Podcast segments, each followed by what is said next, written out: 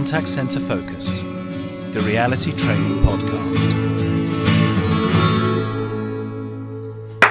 Bobby!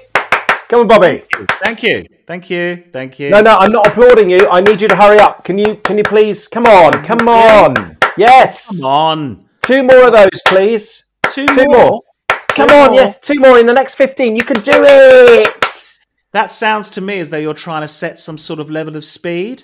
Well, yeah. I, I mean, you know me, Bobby. I'm a pace setter manager. I like to walk around, clapping my hands. I wasn't Yeah. applauding that. I mean, it wasn't bad what you did, but I just need a couple more.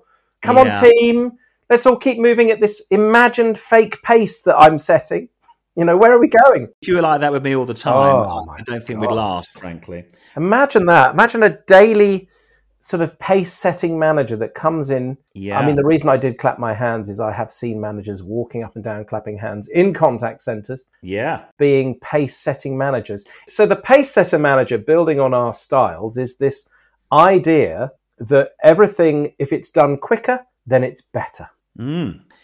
So pace setters set the pace and expect you to follow it. Now let's move on to another type. And, and incidentally, by the way, this is Contact Center Focus.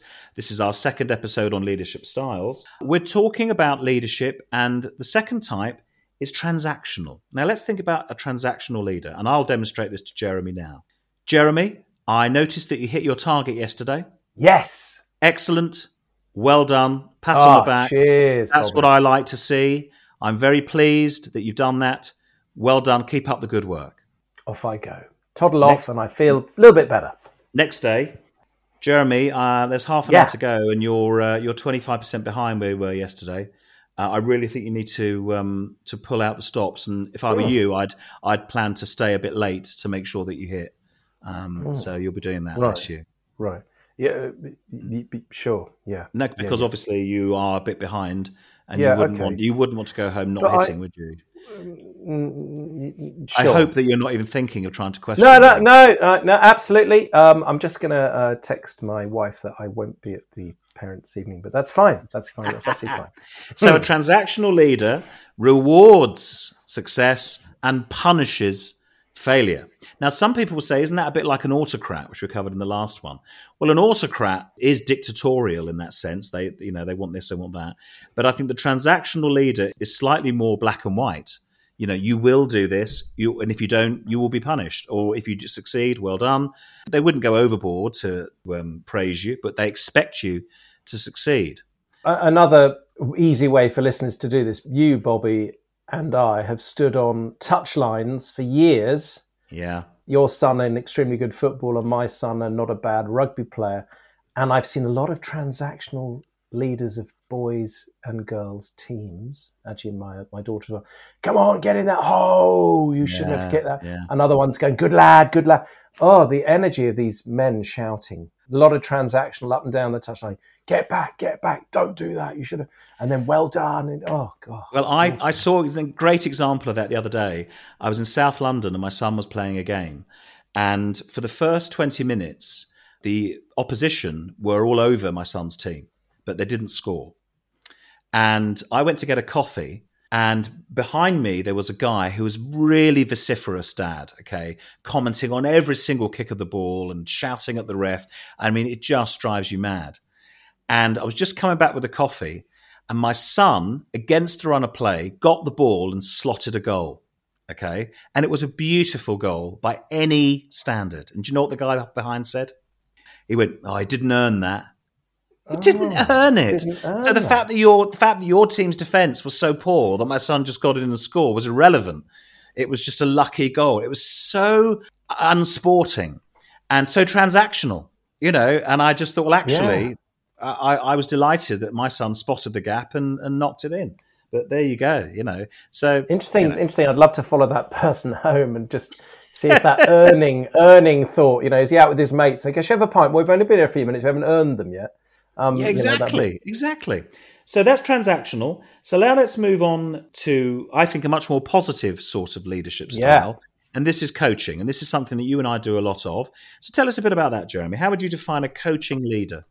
Well, right now, right now, all over the world, people are approaching their managers saying, Hey, I'm wondering what I should do about this situation with this particular customer. I've just had him on the line, and millions of managers going, right, what I need you to do is you need to ring them back and you need to give them 5% off, and that should do it. All right. Can I have a, can I have a special code? No, uh, no, that's not me. That's another company. Um, you know, stuff like that going on. So what instead, what instead you could do is, okay, what is it you think I can offer as I haven't even spoken to them?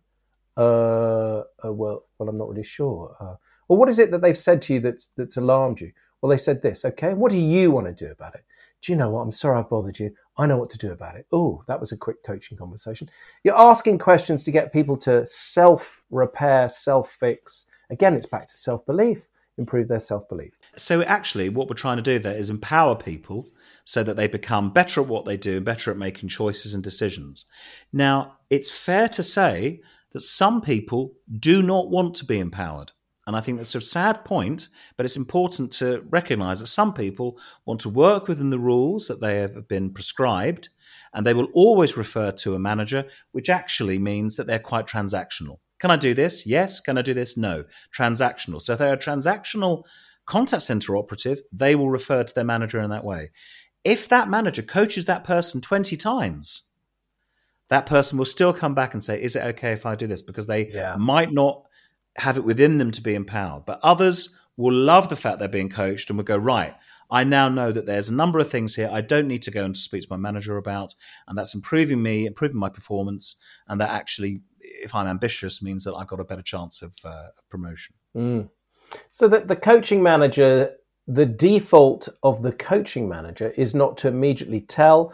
It's almost that simple. It's to immediately ask and to ask an open question. Don't kill them with clothes like, do you, have you, are you, will you? Oh, that's not coaching. That's just doing a load of yes no questions in a linear process.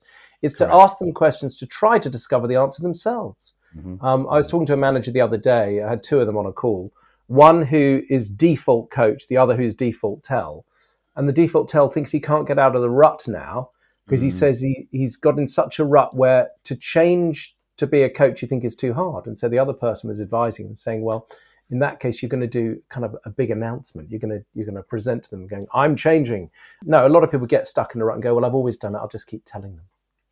So three more managers. Yeah anything else from you?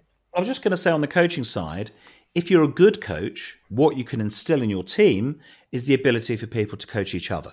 Mm. So mm. then you could have a nice atmosphere whereby people pick up on other people's conversations and, it, and the coaching conversation becomes a team based activity. If you can do that, it's the holy grail because you're only ever going to improve everybody as you go. But it does take time to do that. Some people do not like coaching managers, they find the whole process a little bit patronizing, and uh, you might get people who say, Well, I've been doing this for years and I don't need to change. Mm. Anybody who wants to improve and do better and improve and be more successful, I think would respond positively to a coaching manager. And some companies we know want that culture. Absolutely. And as we've said on the previous episode, a lot of this is learnt behavior. If you've had a highly transactional manager, you may think, oh, well, I'll, I'll copy some of that stuff. If you have a highly coaching one, you're lucky. If you've had a, a highly pace setting one, just think, well, what, what, what is the pace all about? Does it actually improve quality? No, it doesn't. So we'll cover three more types very soon. Um, do forward this on to your mates. Do give us a review. Keep tuning in to Contact Center Focus. Thank you. Thanks, guys. All the best.